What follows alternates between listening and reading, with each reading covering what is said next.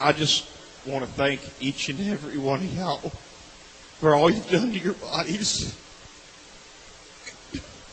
It's still real to me, damn it. I mean, thank Take you. it easy, man. Thank y'all guys.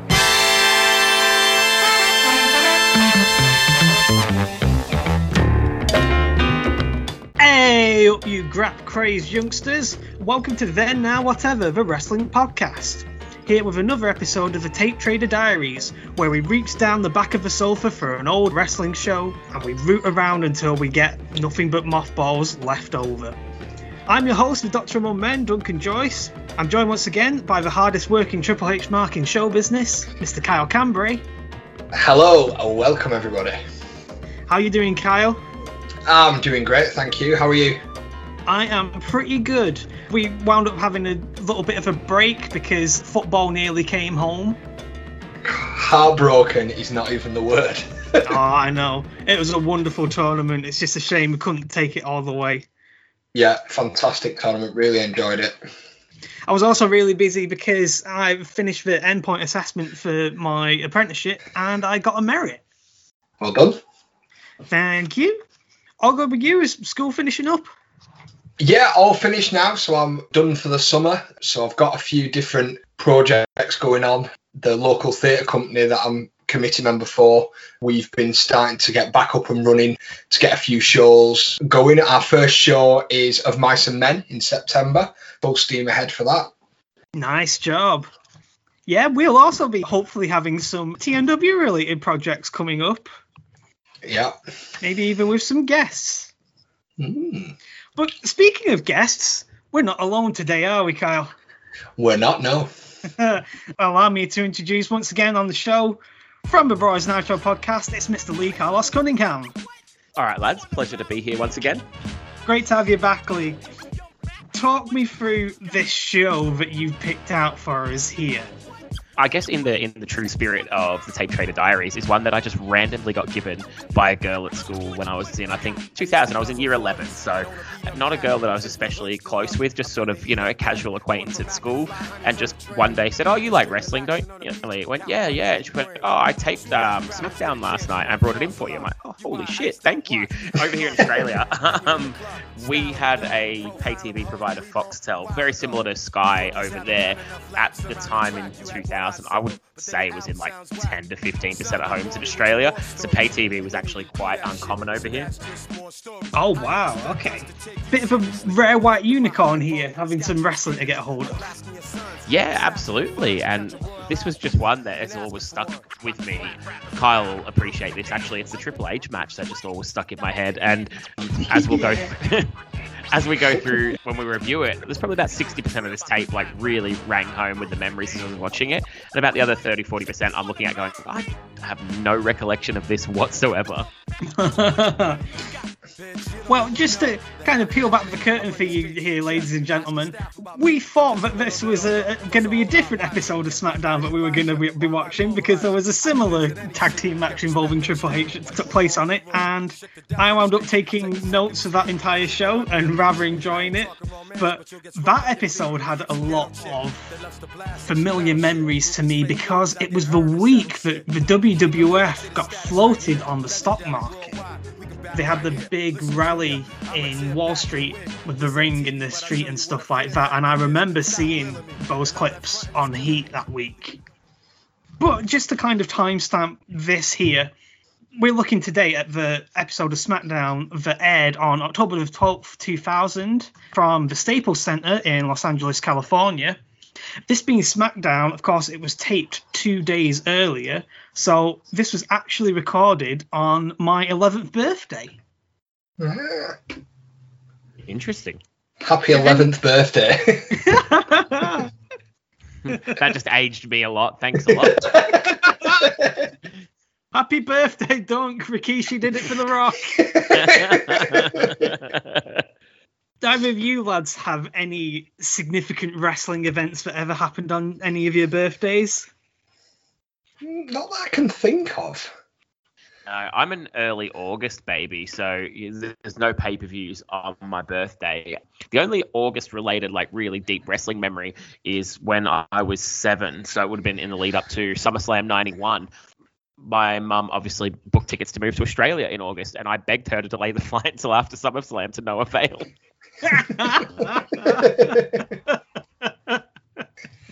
I tried so hard. like mine's end of September, so anything to do with me was always the fallout of SummerSlam and like the build up of new sort of rivalry. So nothing major really seemed to to happen in in September that I can recall anyway. I guess I have this problem too, being relatively early in a month, kind of like Lee. It's not really a pay per view going on, and so I get stuck with random episodes of TV like this. But this is a particularly eventful show because we're just coming off what, according to Michael Cole, was one of the most controversial nights in WWF history. Mick Foley finally solved the case of who ran over Stone Cold Steve Austin, and we've probably buried the lead a little bit with uh, some of our jokes at the start here, but we'll get into that because they run through it on the show.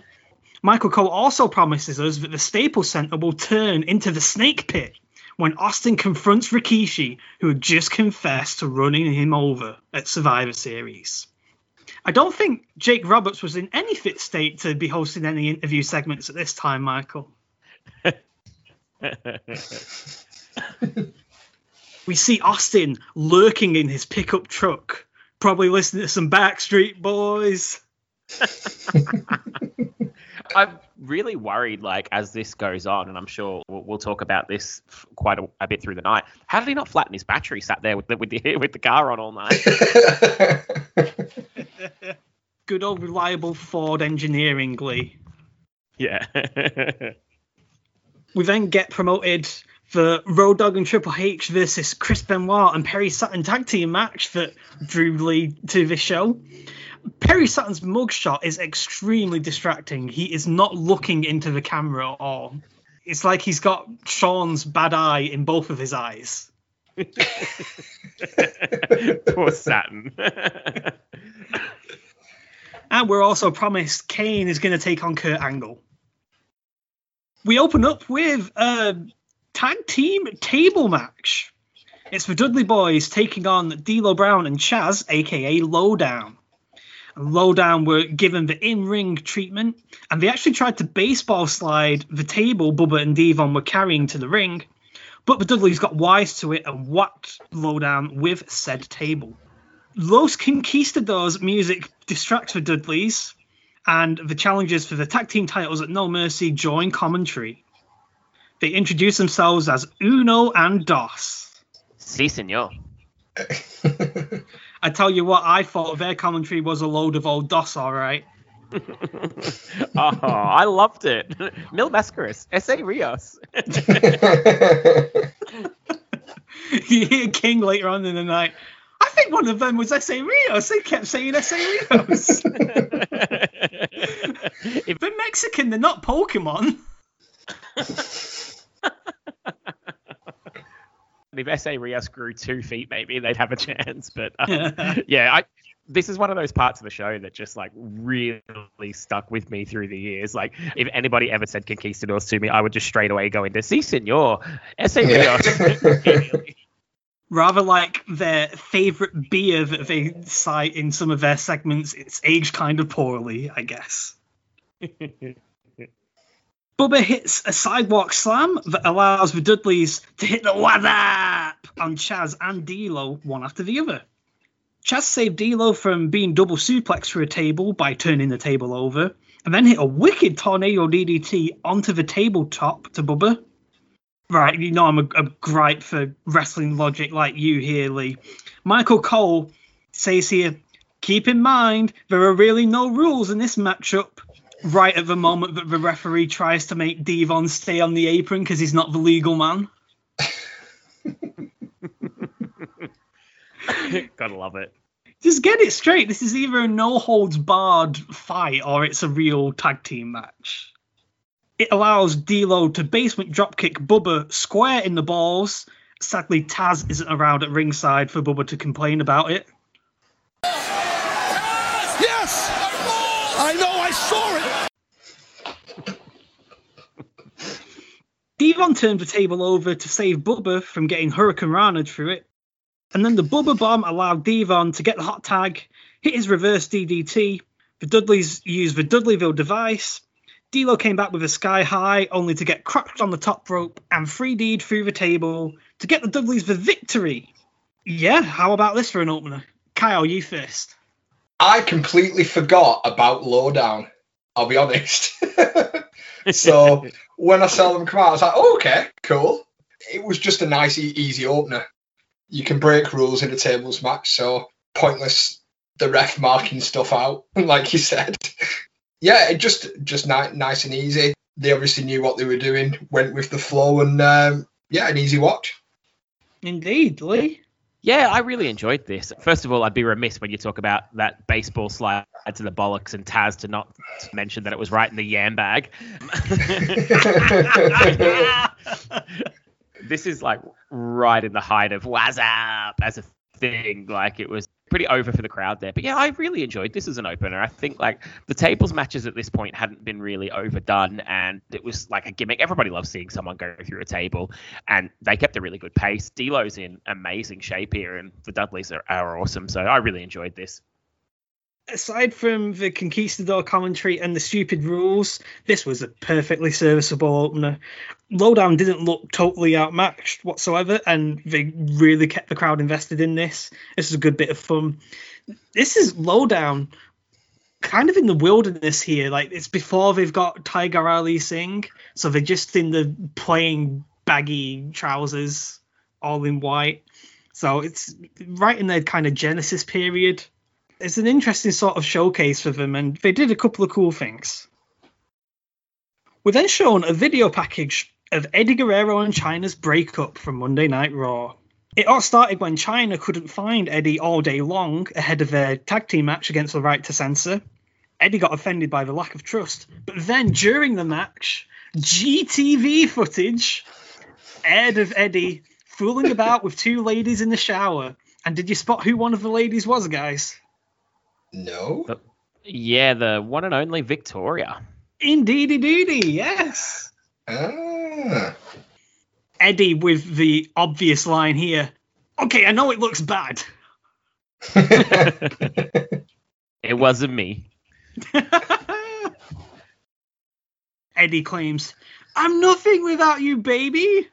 And Chyna, mid driving away, coolest focus, like, You already are nothing, Eddie. Not her finest moment acting wise, is it? Billy Gunn came in and very stereotypically berated Eddie for his mistreatment of Chyna, and he paid the price for it after taking a bottle to the face. What is Billy Gunn wearing here, by the way? He just looks awful. And side note, talking about wrestling logic, if Eddie Guerrero was gone all day and we're led to believe that the reason why he was gone is because he was in the shower cheating on Chyna, would he not be like wrinkly as all hell when he got back to her after spending all day in the shower? Surely that would have been a dead giveaway. yeah. He used his Latino heat to dry off. Colin King tried to be all sad panda about all of these events, but right behind them, Michael Clark Duncan is in the front row and making winky faces, and it's just too distracting. King was amazing here. He's got the best logic ever. I don't want to put words into his mouth, but the gist he gave me is look, it's really okay to cheat on your partner, but not if they're a Playboy playmate, because then you'd be stupid to do it.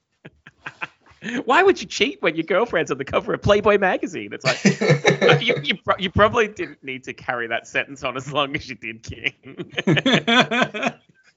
Eddie's going to be teaming with X Pac to face Chris Jericho and Billy Gunn later tonight. We've then shown The Rock prepping for an interview with JR, and then Austin scowling in his truck once again to take us to commercial. Yeah, so this is the dissolution of Eddie and Chyna as a pairing. What kind of memories do you guys have of them being together?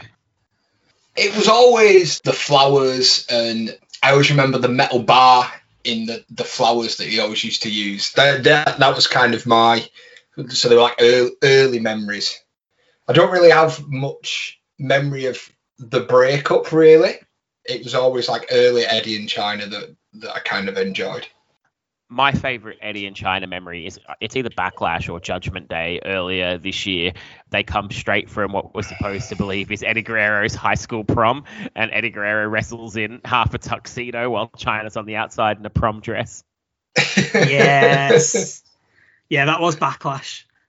Yeah, all my favourite memories are the early ones. If you read Eddie's book, he seemed to really enjoy this time, but then he closed it off with the very diplomatic.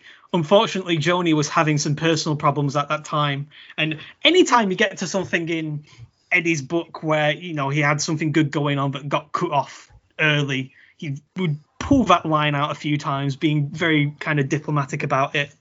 I don't know what was going on from a backstage point of view surrounding this, but it was incredibly fun. And the only thing about the roses was, and the pipe being hidden in the roses, that got added to No Mercy on the N64 Yes. as a weapon, and it was categorically the worst weapon. Couldn't hit anybody with it. I, I thought that's where Kyle was going before. I'm so glad. we come back from break with the video package for Raw from the previous Monday, fully investigating the case of who ran over Stone Cold Steve Austin. He started the show by interrogating Shawn Michaels.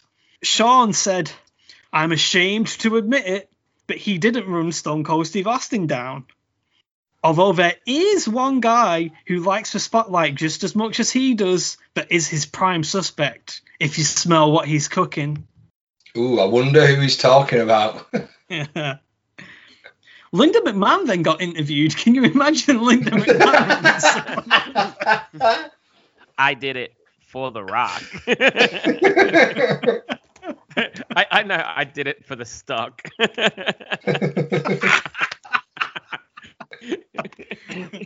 Drinking on the job. Yeah. Allow Stephanie and me to introduce you to the new CEO. I suppose that could have been her motivation to do it, though. Austin did such a shitty job as CEO of WWF a year before, putting all the manure in the office and Technically, he cost her her stock, didn't he? Like by then agreeing to that loser, you know, winner takes all match. Like, you know, if we were to believe that he really did have control of her and Stephanie's stock, he probably put her out of a job. oh yeah. yeah. Linda did reveal, however, that the man who benefited the most financially after the incident was The Rock. Scotty 2 Hotty even revealed that him, Rikishi, and Grandmaster Sexy were chilling like a villain all night backstage at Survivor Series, waiting to partay with The Rock. this then leads Foley to confront The Rock in the ring, pointing out that there's all this evidence pointing his way. It was his rental car, and The Rock's DNA was the only DNA on it. However, he's not guilty. The only man close enough to The Rock that shared his DNA and could get a hold of his keys from his dressing room was Rikishi. He was also conveniently in the middle of the ring after the main event of that show. And this leads to the infamous I did it. I did it for The Rock promo. All time classic. the WWF were always letting the Island Boys in, but they only really cared about the Great White Hope. Hence, he did it for The Rock. Lee, take us through your thoughts on this reveal, because I think we've had some brief conversations of this coming up when uh, concerning other wrestlers. for me, I actually think they got off to a good start with the reveal. Like, as much as we all make fun of, I did it for The Rock, I did it for the people. Playing the race card, we never really loved, but like, I guess he did have some points in there, other than the fact that obviously The Rock had been a multi time world champion. But for me, Rikishi just really dropped the ball on this angle pretty quickly, and it, it turned to shit within weeks. Yeah. It was such a huge shock to me. The problem is, it was just too much of an about face from what was making him successful that year. Because he was having a tremendous year, you know, Intercontinental Champion, King of the Ring finalist. And as a big lad growing up, I did not want to kind of turn my back on this happy go lucky, hefty lad who was kind of uncomfortable in his own skin and still having a good time with it. and he's at the like the real peak of his popularity. Like I guess the logic in me says that he probably was never getting any higher than he was at this period of time as a babyface. Like he was probably never going to have a run with the world title in this gimmick, and he'd been over for the whole of 2000. Like it is in wrestling logic the perfect time to turn him. But I just feel like for me, and I know this is at the very beginning and it's we're not down the, the track yet, but like he never changed anything about his presentation to become a heel. And I think if you look back on his career, that would probably have to be his biggest regret, in my opinion, because if he'd have gone all out, gotten rid of the sumo attire and the stink face, and just became a monster, he could have had a hell of a run. And in the end, by not doing that, Kyle's boy has to save him. Yeah, boy. yeah, I think with the the whole Rikishi re- reveal thing, I think that to protect Rikishi a little more and stop it turning to shit as quick as what it did, they could have easily gone with having it being all eyes point to Rikishi and you know the reveal come later on that it actually wasn't Rikishi, but Rikishi had to turn sort of heel to defend himself, and then it came out, you know, to keep him face. You know, it's it's all well and good us looking back and finding better ways of doing it, but I I think that that could have maybe protected him a little more. Yeah, that's an interesting idea, actually. I kind of feel like he arrived at his mean streak too late. So, Yeah. like, we've seen some of this. We've already been through the back end of 2000 on the Tape Trader Diaries here. He gets squashed by Austin in the middle of Raw one time in the cage. And it's only after that that, you know, he beat the absolute piss out of the Rock's ribs. He whacked him with the sledgehammer out of the car and really looked like something promising. But then, you know, even then, like he absolutely obliterated the Rock on Survivor Series night again, even though he lost the match. The next night on Raw, Rock got his heat back right away. Rikishi lost another match and didn't look to be in as favourable a position as you probably should have wanted him to after such a such a monumental angle. Yeah. Lee, I don't know what you mean though. Are you telling me that Rikishi wearing the ponchos didn't allow you to turn against him? Not at all. I think what ultimately killed him, and you kind of just touched on it there, is like Austin and Rock are not going to lose to Rikishi. Like he did not become a credible threat in time to actually have one of those guys be willing to put him over, and that just kills the angle dead in the water within about six weeks. Yeah, absolutely. Speaking of The Rock, we get his sit down interview with Jim Ross. He reveals that he's just confused and sick to his stomach. He was already a success, so he feels that Rikishi's actions negate what he had already accomplished before the incident. He's known Rikishi his whole life, so he could tell from being in the ring with him during that confession that Rikishi sincerely believed he was doing the right thing, and that scares The Rock. He says it's bullshit that people have been held back and is pissed that this casts a doubt that The Rock couldn't have done everything he's accomplished without Rikishi. He's been in constant contact with Stone Cold and is cool with whatever Austin wants to do to Rikishi, but he just hopes that Austin doesn't do anything that he'll regret for the rest of his life. One thing to note here Rock was giving this interview in his regular talking voice. Yeah, not not very show showmanshipy, bringing it down a notch. Yeah, very interesting change of pace. One thing I really liked about this was it threw out the window the typical like you know one of the things we all hate when we talk about wrestling logic is like this idea that Monday happens and then nothing happens for 2 days or 3 days and SmackDown comes along and we pick up where we left off you know brock sorry talking about like I've been on the phone with Austin during the week everything's cool like it actually it humanized them a, a bit in such a small detail I really enjoyed that part of the interview Yeah, for sure. We're about to head to our next match, but Mr. Ass is backstage and he got sneak attacked with a tire iron by Eddie Guerrero. He looks in jeopardy, and when we return from commercial, we find he's getting stretchered out, and Eddie is bragging about it as he gets wheeled away. Commissioner Foley is there though, and he furiously tells Eddie that the match is now going to be a triple threat match for his Intercontinental Championship. And that's our second match of the night. It's Eddie Guerrero defending against Chris Jericho and X Pac with the Intercontinental title on the line. Jericho and X Pac are in the middle of a pretty big feud here, and they go at it at the start of this match. And you know Eddie's perfectly happy just watching them go at it until he can find a time to strike. However, it doesn't pay off, and he gets monkey flipped by Jericho. He then sends both his opponents to the outside. The heels then start double teaming Jericho. Jericho battles back, and Pac has to save Eddie from the walls of Jericho. But Eddie's in no mood to return the favour, and he attacks X Pac, only to get hot shotted into the top turnbuckle, bulldogged, spine busted, and lionsaulted by Jericho.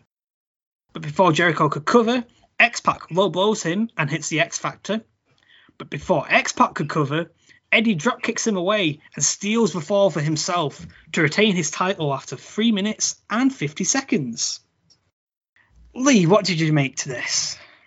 I can't believe when you gave the time then how short it was because they crammed so much into this match. It was really good. I was surprised to see Jericho eat the fall, to be honest, but the match itself was great.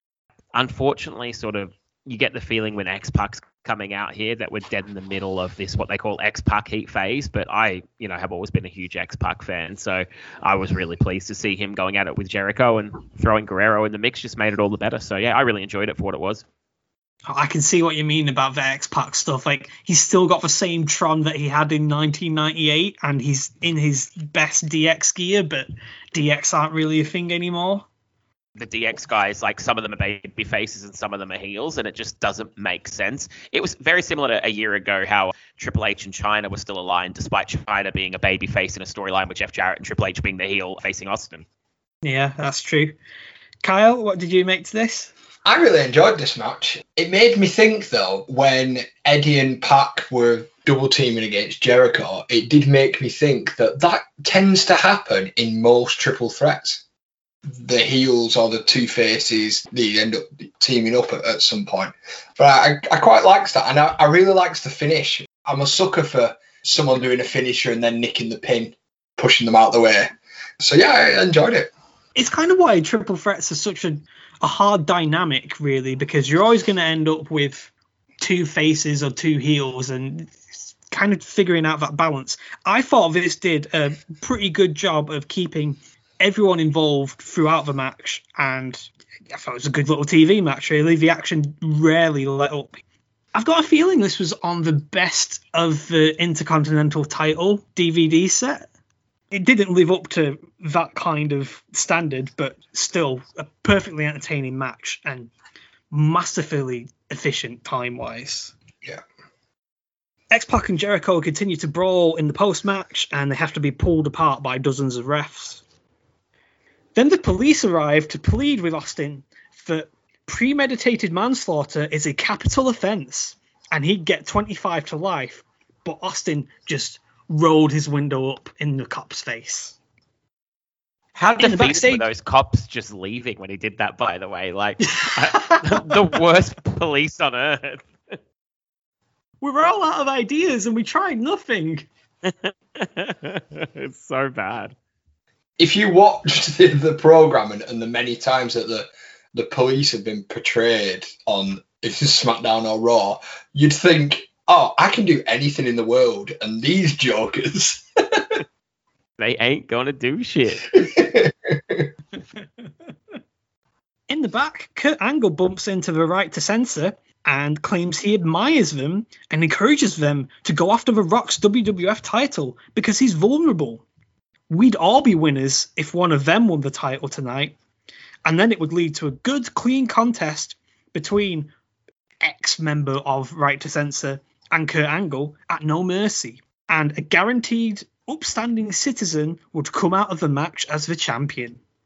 Steven Richards shakes Kurt Angle's hand and agrees. Um, they don't really see right to censor as a, a WWF championship level attraction. Bag of shit, a lot of them. Can't top that. If only this was once again promoting No Mercy coming out next month and, and Steven Richards airdropped right into the, the WWF title storyline because Big Show got removed. So Our goodwill ambassador William Regal has joined commentary for the next match. He is delightful here, greeting everyone. How the devil are you? He's got a vested interest in this one because in our third match of the night, it's the European Championship match with Al Snow defending against Albert, accompanied by Trish Stratus. Al Snow has kind of gone to the next level of D'Lo's representing different countries gimmick here. And this week he's representing Hong Kong. And Regal is understandably aghast. as he should be. Michael Cole stretches all belief trying to convince us that this actually makes sense as a European champion. yeah. So he claims that Snow is doing this because Hong Kong used to be a British colony and Snow thinks it still should be a part of Britain. So Al Snow pro colonization here, lads. Al and Head are both wearing straw hats and Fu Manchus, and Al gives Lawler a photo of Hong Kong Phooey. Regal again here is stealing the show on commentary. When Trish comes out, he exclaimed, I must say, she is a buxom wench, isn't she? I could get behind Pervy Regal. It's very rare that he gets a chance to do it, but he has this kind of ooh, uh, misses like um, Les Dawson face that he does sometimes. I really wish he'd be able to pull out a little more because, you know, he's this 80s and 70s comedy nerd. Michael Cole tells us that Al had already retained his title against Albert's partner Test that previous Monday on Raw, thanks to Head. We begin this match with Al being unable to knock the big man down, and he sends him to the outside, but manages to whip him into the barricade. Back in the ring, Albert got a big clothesline and his awesome catapult into the middle rope. Then Snow fights back, targeting the leg, and pulls Albert's balls into the ring post. But he couldn't hit either Albert or Trish with head, and that allows Albert to fight back with a massive butterfly suplex that gets a near fall. The powerbomb then gets attempted, but Al counters with the hurricanrana to get the win and retain his championship after 3 minutes and 24 seconds. In the post match, saw loser Albert try to attack with head, but then ate an Enziguri and a headshot. But this allows William Regal to jump Snow from behind and sneer. Not exactly setting the world alight with the wrestling here, but then again, they didn't exactly get the time to do so. Albert's spots were the highlight for me. He looked like a beast before, you know, the typical slip on a banana peel finish. Kyle, what did you think? Yeah, I'm d- I'm the same as you. It was really a bit of a, a hit and miss match. Like you said, they didn't have much time. Albert is always looking strong. Yeah, that's it's about it. It's not not really many things I can say about that match. I went through hmm. this really weird sort of like cycle during this match because I'm not doing the play by play. My notes are a little bit different to Duncan when you come on it and we do our SmackDown versus Thunder and stuff like that. And I'm trying to sort of be a bit more like color analytical and I'm like, oh, this match is okay. The crowd's really into it though. Surprising. Like they're popping massive. Hang on a minute. No one's moving in the crowd. What the fuck? This is all fake. Yeah, we must have had a crowd full of seagulls tonight, lads. it was like literally the same pop noise every time. And it was just like on loop. And I'm like, hang on a minute, you can't play the exact same noise 10 times in a three minute match and think we're not going to notice. Um, it was okay, but the three count was botched as well. Albert's shoulders were nowhere near down, so that was a bit of a dampener for me too. Yeah, it was it was not a smooth finish at all. Back to truck side with Austin, and Jim Ross is there pleading with him that Rikishi is not worth it. The look on Steve's face convinces JR to back off and think otherwise from the looks of it. We then see Triple H and the DO Double G walking towards the arena for their match. And I think Road Dog mentioned something about Benoit having even fewer teeth after this one. the WWF Rewind with MTV Sports Pure Ride is Benoit beating Triple H in a tag match on Raw after Jericho shit canning X Pac to the outside accidentally crotched Triple H on the top rope. Somewhere in the distance, a single tear just fell down Kyle's cheek. Hello, darkness, my old friend.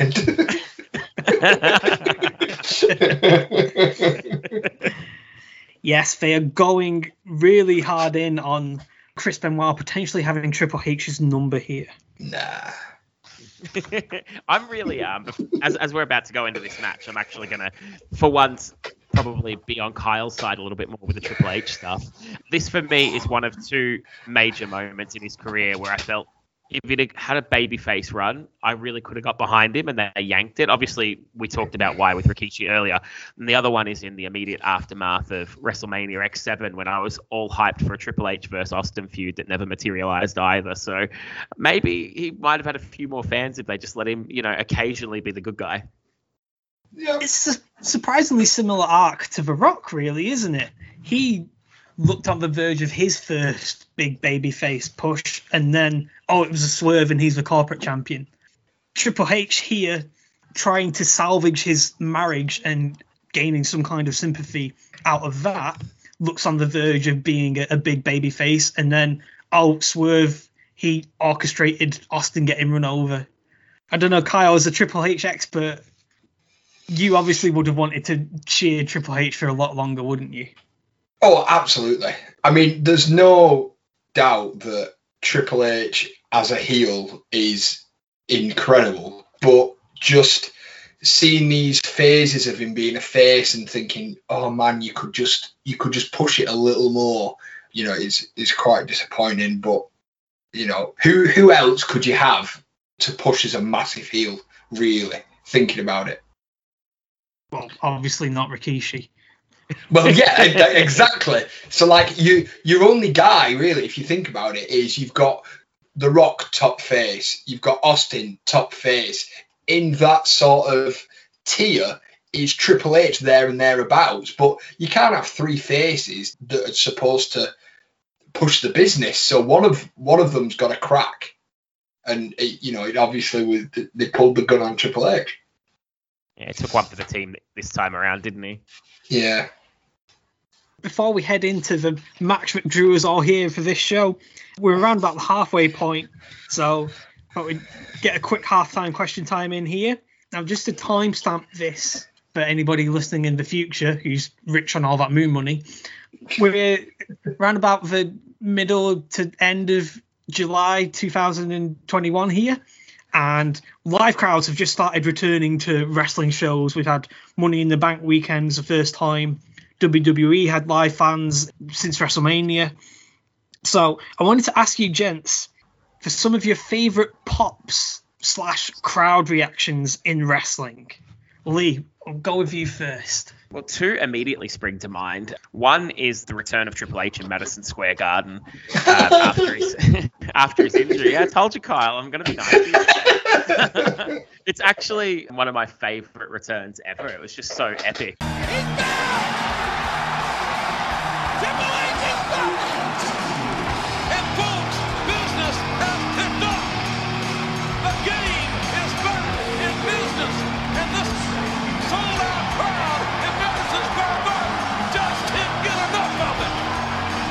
It. Also came off being bitterly disappointed he didn't show up at Vengeance because he was on the pay per view poster the month prior. So that's one. And then the obvious other one is Rock and Austin at WrestleMania 18. That crowd was just electric. And um, actually, off the top of my head, in a similar vein, Cena and RVD. They're three crowd reactions that just have always stuck with me. Oh, no doubt about it. Yeah, I was right with you um, with the Triple H stuff, Lee.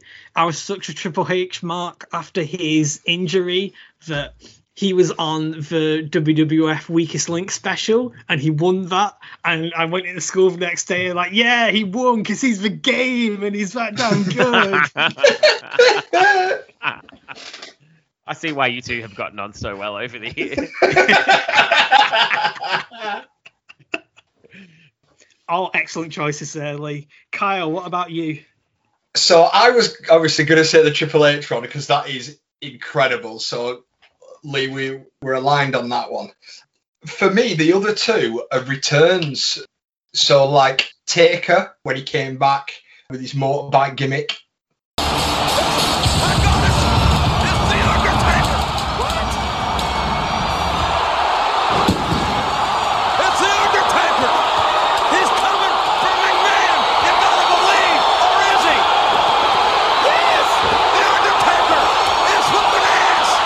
that pop was incredible. Came in and cleaned house. And then the Hardys at Mania. Oh my word. Yeah. I remember watching that live and having chills like, oh my God. Yeah, so they're my my pick straight off the top of my head. Oh, that Hardy Boys return is the loudest I've dared to be at 3 a.m. in the on a Sunday morning. oh my goodness. Two, I wanted to highlight uh, returns as well. Somewhat topical given who's been coming back recently. John Cena at the 2008 Royal Rumble, mm. Yeah. 30th entrant. His music plays. You could audibly hear the shock in the way people were reacting when he came out in that match. Wasn't that the return where he'd had that injury and he came back way, way, way earlier than anybody expected? Yeah, he had a torn pectoral muscle in Yeah. October, and it was advertised as being up to six months recovery time. And three months later, he's in the Royal Rumble. And the best part about this was people popped for the surprise, and then he started wrestling. like, wait a minute, we're not supposed to like John Cena. Boo! The other one I wanted to highlight was The Rock's return in 2011 when he got announced as the surprise host of WrestleMania 27. That was incredible.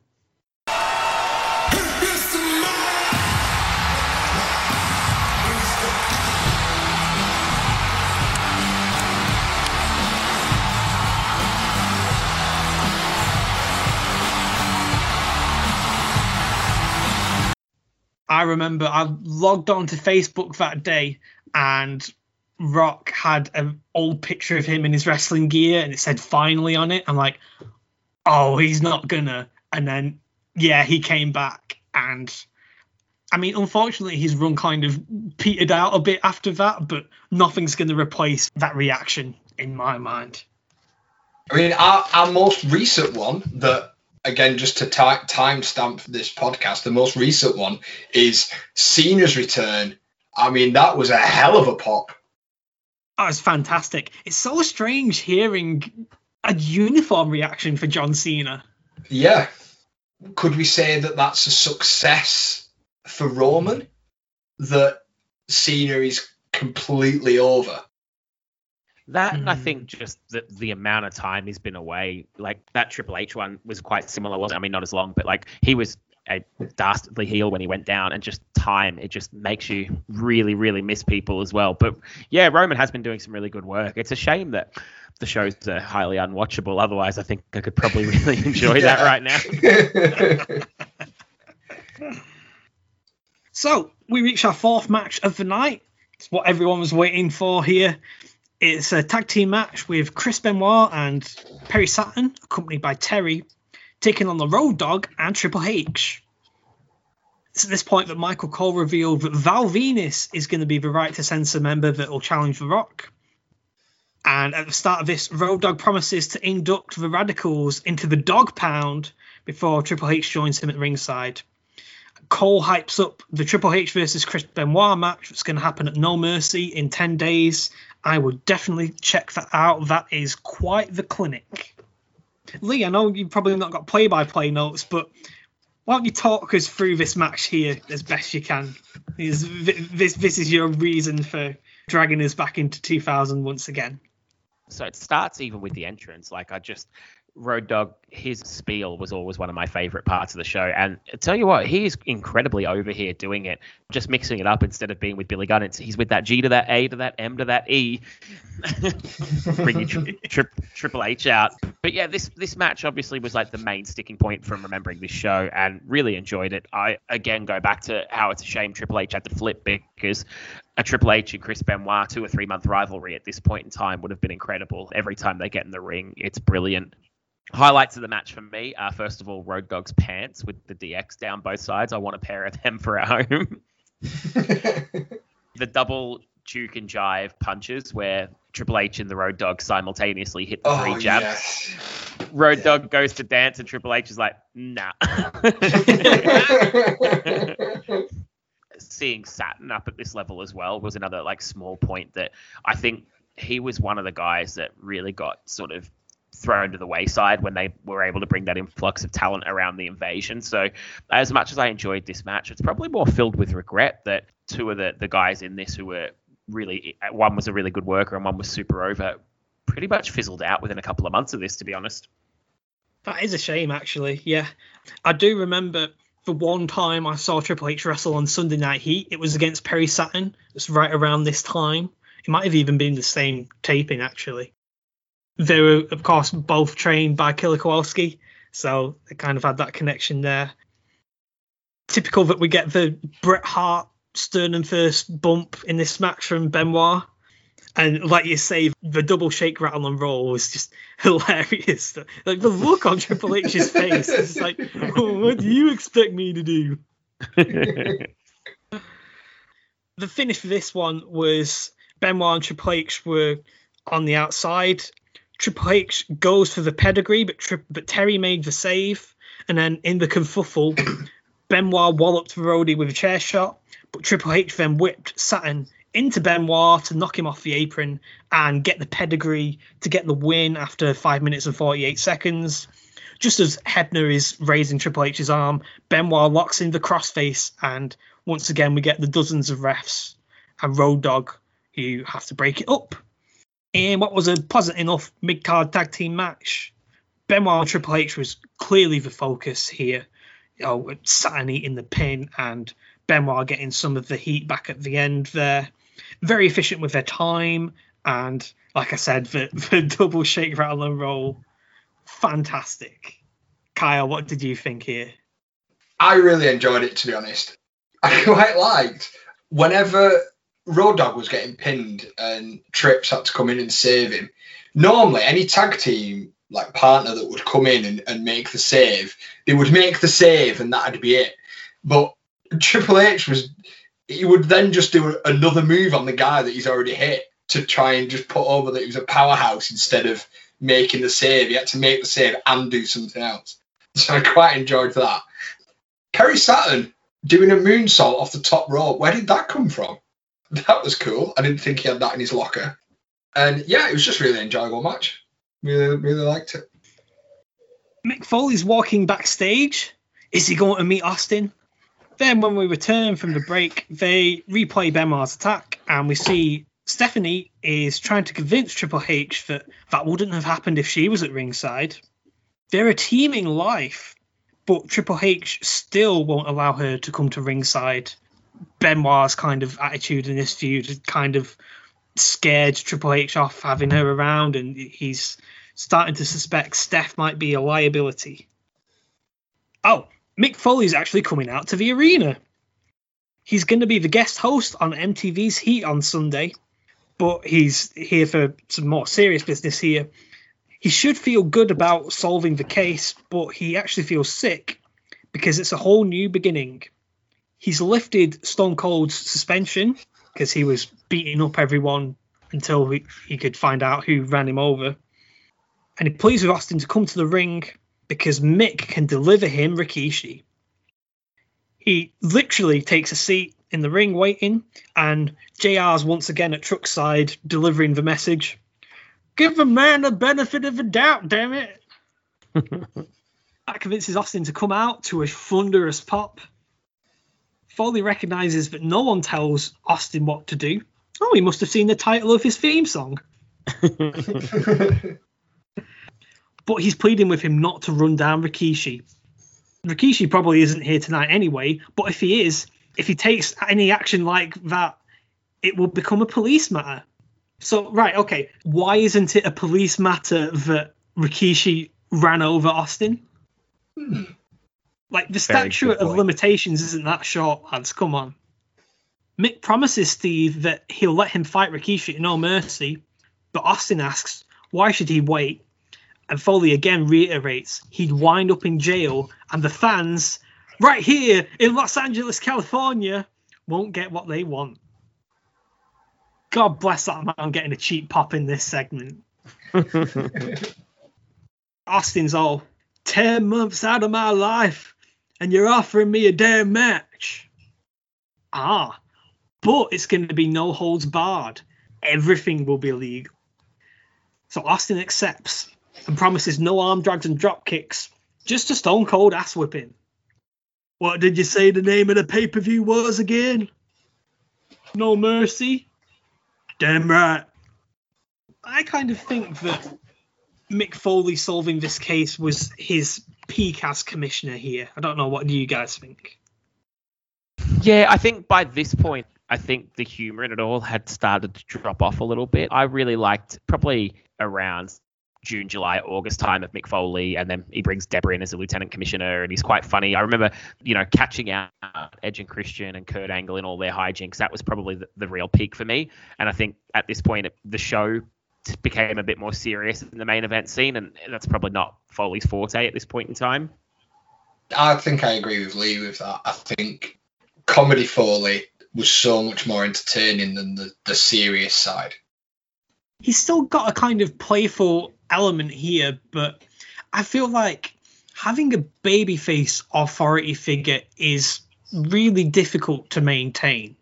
And having him being kind of firm but fair here, like he was willing to follow the leads on the rock, even though probably doesn't didn't ever truly believe it was Rock that did it. He was suspending Austin, even though it's kind of like something that would get him fan backlash and things like that. I think that like they were kind of getting the mix all right here. The bubble would really burst when Triple H's heel turn happened, and he couldn't even pal around with him. Hmm. Oh God. Lawler's hosting an XFL cheerleader tryout in LA on Sunday at 9 p.m. because it's never too late for puppies. So- this is bad. Yes, it's so bad. Did either of you lads see The Sixth Day with Arnold Schwarzenegger? yes. I don't think I have. So I very recently listened to the How Did This Get Made episode on it, and the XFL was a featured part of the plot in there. Yeah. which is really funny. It's supposed to be like 20 years in the future from when it came out, so around about now. And there's this whole replicant thing where cloning's got so good if football players have a serious career ending injury, they just kind of like put him down like an animal and, and reclone them and, you know, regrow them. And just to show how like far flung into the future they were the XFL was the prominent football league. Yeah. it belongs on that poorly aged things Twitter account, I think. on to our fifth match of the night. It's for the WWF Tag Team Championship. The Hardy Boys are the defending champions, accompanied by the women's champion Lita, and they're facing Taz and Raven. Now, Raven and Matt start this match trading slaps. Then they trade discus punches, and Jeff, quick as a whippet, lures both of the challengers to the outside to set up for the poetry in motion over the top to the floor. Taz then ducked the traditional poetry in motion, and Jeff backflips off the top rope, only to get snatched into a Tazplex. Jeff was able to kick Raven away and tag in Matt, who scored a second rope clothesline while Jeff leg sweeps Raven. And then the Hardys do their stereo leg drop on Taz. Matt backdrops Raven while setting up for the twist of fate. And then Jeff and Raven bugger up, sending themselves to the outside. Matt actually hits a twist of fate this time, but Los Conquistadors distract the referee. And Dos hits a very familiar looking reverse DDT. Taz then locked on the Tazmission, but with the ref dealing with Raven, Jeff snuck in with the Swanton bomb and put Matt on top, and that gets the Hardys the free count to retain their titles after 4 minutes and 17 seconds. What did you guys make of this? It was okay. There was nothing really major that came out of it. It's always great to see Hardys do their signature stuff. Nice poetry motion over the, the ropes. Loved that. It was a, a nice slick finish. But other than that, there's no nothing major happened. I agree completely that the poetry motion over the top was the highlight of the match. Two real standout things for me is one, you know, talking about how Saturn didn't really get where he should have been. Taz is criminally underrated in the Fed. They totally wasted him, and that's always been a big regret of mine. And the other was like, I really found it hard to get into this match because there's some absolute dickhead holding up an LA Dodgers cap in the middle of the hard cam through the whole fucking match. Like, put your fucking hat down, you moron. Yeah, rather routine win for the Hardys here. They got to do the cool double teams, and they still survived a Los Conquistadors running. Taz at least got to do a cool suplex in this one. For me, this whole run that we've been looking at, me and Kyle, the back end of 2000s here, Raven has got off to a very anonymous start in the WWF. Mm. Came in with a whimper. Yeah. Things will hopefully perk up a tiny little bit. We'll just have to see. The Rock is shown looking pensive in his locker room, and then Kane starts walking out towards the arena for his match.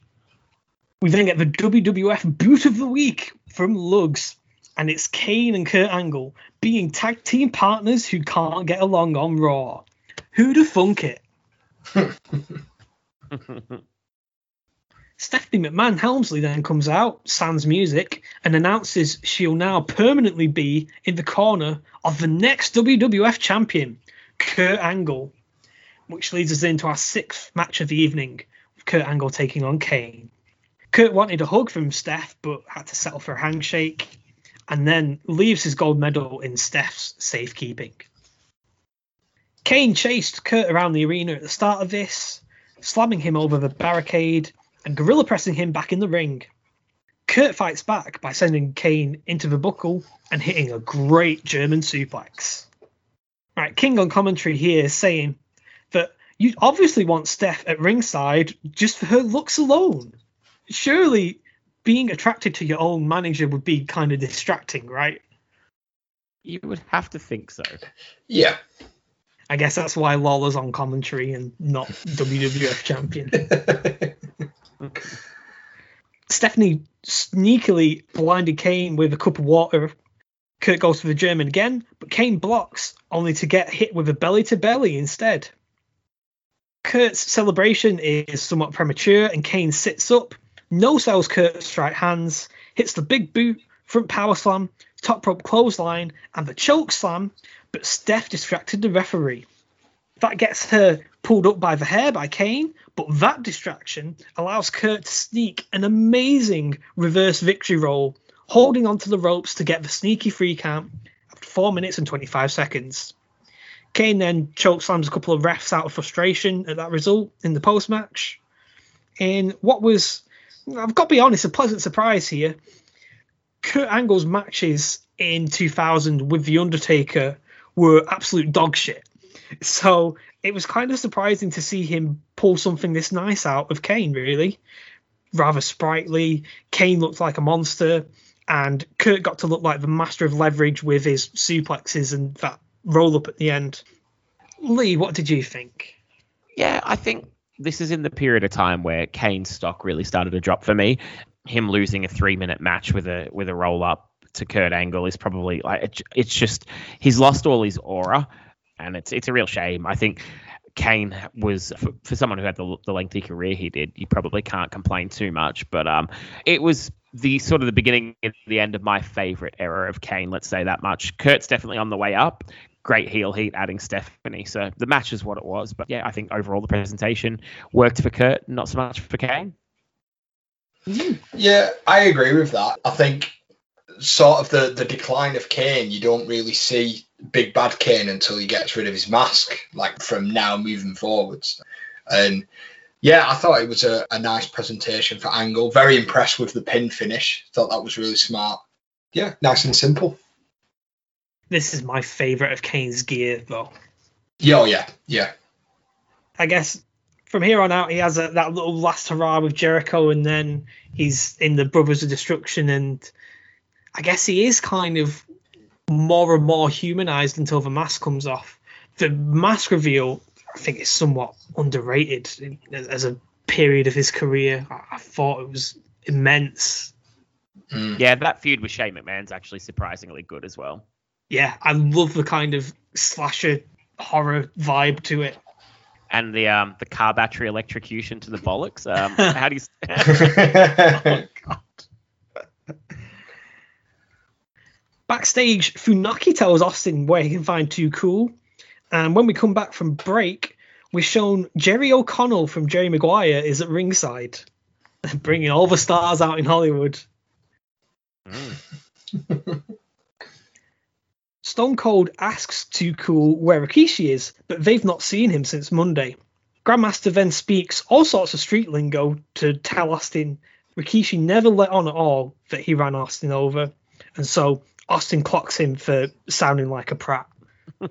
How was he ever a fucking baby face? Like he is, he is so unlikable. It's not funny. And this is coming from someone who who is a hip hop fan. Like, nah, G, he ain't holler at me about that nothing.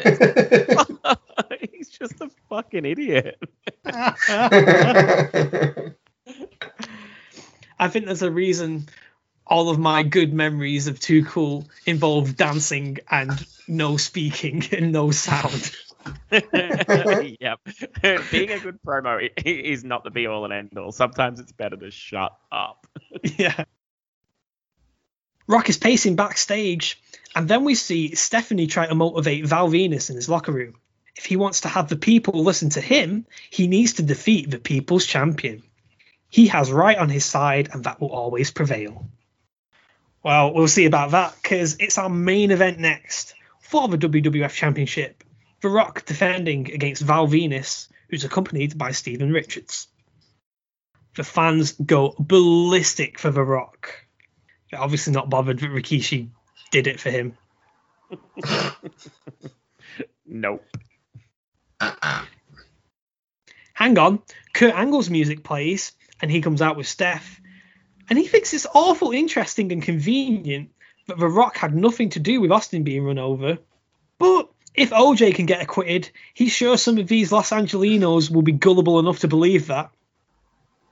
That sees Rock try to head out on the ramp and meet him, only to get sneak attacked by Val, and that eventually leads to Steven clotheslining him before the bell even sounds.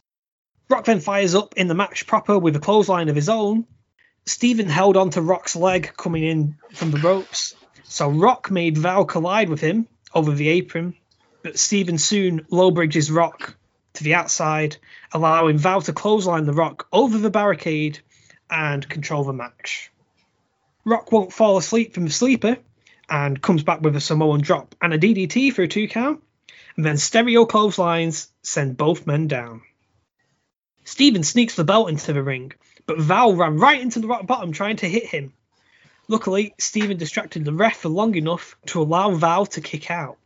And then the ref gets distracted again, allowing the belt shot to succeed at the second time of asking. And it gets a close near fall. Rock then rolls through Val's top rope crossbody for a near fall. Rock bottom Steven hits a spinebuster and the people's elbow to retain his championship after 7 minutes and 3 seconds. Angle immediately in the post match jumps to Rock, saves Steph from a rock bottom with a low blow, a pair of Olympic slams, and then holds Rock up for a pair of slaps from Stephanie to leave Kurt and his business partner celebrating to close the show. Thoughts on this one, Kyle? as much as I hate the right to censor, I thought, well, no, I do, I do hate the right to censor. I felt like The Rock did really well to help Val Venis. He's so good at selling moves against him. Like when they're when they're outside the ring and Venis is giving him a beat down, and then Venis throws him into the ring. The Rock rolls the length of the ring and lands in the turnbuckle, and you think he didn't even throw him that hard. That's a sell and a half. And I think anybody that goes up against The Rock has that you know, on their side. So I think that sort of elevated the the match better than you know what it what it could have been. But yeah, it was just it it was nice and simple. You sort of knew where it was going. Richards was always going to be a pain in the ass, and Angle with the rundown to continue the feud. You're right on the money, Kyle, about the Rock selling.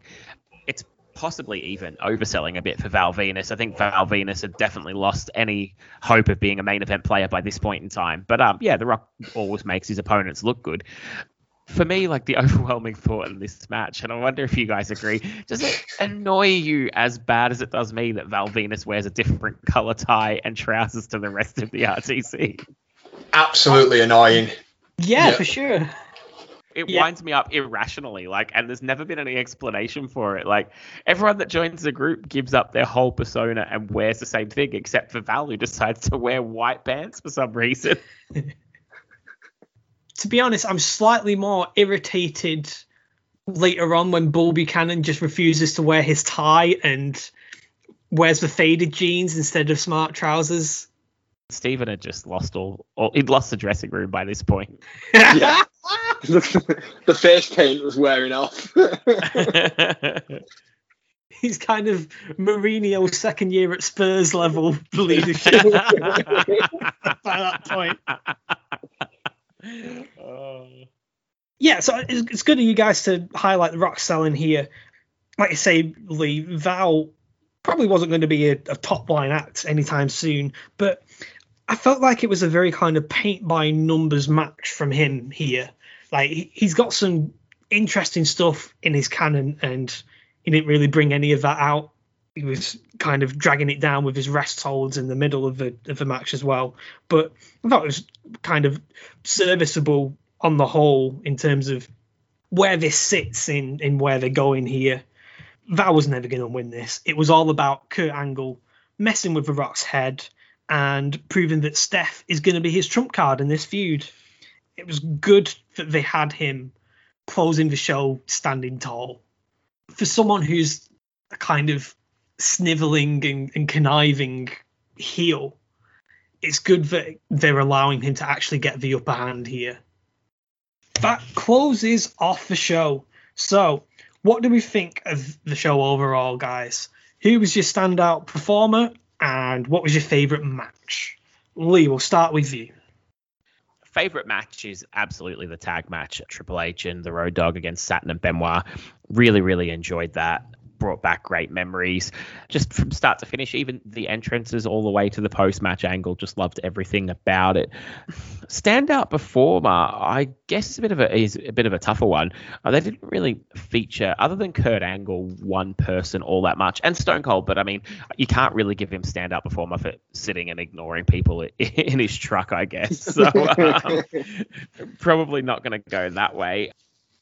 I don't know. I think I'm going to go with the overall memory of the show, and I think for me, Triple H was the one that I thought was was my guy on this show. So I'm sticking that way. Lee coming on the show here with some mankind level gimmick infringement. It's it's it's my then now whatever face turn after two years. Kyle, what did you think? I'm the same as Lee. That tag match was brilliant. I think it, it's great that it's sort of smack bang in the middle of the show. And yeah, I think the standout performer for me, as as always, is my boy, my boy Trips. I was all right with this show, really. I'm still annoyed because the first SmackDown that, that I watched for this show was kind of better. Sorry. Lee, you've got a lot to answer for. you and I'll get to that at some point with Thunder. oh yeah, pretty good, really. I think maybe it peaked a little early. The stuff after the DX and Radicalz tagger just kind of wasn't on the same level, really. My favorite match was the IC title match. They got really good with getting their shit in, so to speak, and it was very entertaining. And like you say, it's hard to kind of focus in on one performer in here, but I, I got a lot of time for Eddie Guerrero here. He's got a pretty good angle going on, sneaking the win, keeping his title, and Mick Foley's kind of playing his role all right as well. Nobody really kind of stole the show, so to speak. Yeah. Lee, we are smack bang in the middle of SmackDown going head to head with Thunder on your show, starting from when it debuted in 1999. So we're about a year ahead of where we are on on, on Raw is Nitro. How different does this feel as opposed to like the first month of SmackDown? it's got some striking similarities and some big, big differences. The striking similarity I, I, sort of touched on briefly earlier is the weird DX amalgamation. I nowadays in my mind get like 99 and 2000 DX all jumbled together because, you know, of all the, the weird comings and goings of the group. But the big addition, obviously, is the Radicalz. The difference they've made to the quality of the in ring action is probably a big difference. The early SmackDowns that we're still going over have got these huge crowd reactions, but the show's in ring quality is being carried by a very select few. Even Jericho's not hit his straps yet. We've seen the exit of, of Ken Shamrock, and a lot of the better work is a, are not there yet. So probably promo wise, I would say where you and I are, are is probably a little bit above this, but in ring work, it's it's miles ahead now in 2000. Oh, I can totally see that. Yeah, and it's helped them kind of space the show out a little bit more. It's still got that really frantic, oh look, somebody's walking the arena, what's going to happen kind of thing. But then I feel like the segments themselves still get time to breathe. But you can continue to follow the fortunes of SmackDown and Thunder going against each other in 1999. If you head on over to Lee's podcast at Raw is Nitro Pod on Twitter, find us on SoundCloud, iTunes, and all that good stuff. Anything else coming up in the pipeline? Yeah, I've been putting off recording for for about a week now, but I'm going to get to it this week. I've had some some major dental issues, so speaking's not been my favorite thing to do this week. But I've got the SummerSlam 96 versus Hog Wild 96 show ready to go. Obviously, I've watched the the SmackDown and Thunder we're going to get to next, and Richie and I are going to be looking at Beyond the Mat versus Louis Theroux's Wild Weekends episode focused around training with the WCW Power Plant. So a bit of different stuff coming up very soon. Oh, get in. I'm going to be looking forward to that one. I was hoping it was going to go in that direction, given the last time you were together. Oh, it's fantastic. We love Louis Theroux here, here in our household. I'd never heard of him, but it was really enjoyable. I can't believe I'd never ever heard of it, which I'll get into when I when I do the show. But I can't believe that's not better known and really popular. Oh, he's huge over here. Yeah, he's brilliant that'll wrap up our show. So remember, you can follow us on Twitter at TNW Podcast, on Instagram at TNW underscore podcast, or give us a like on Facebook, where you can keep up with when our episodes drop. Twitter's our most active place if you want to chat about things other than what's going on in our episodes.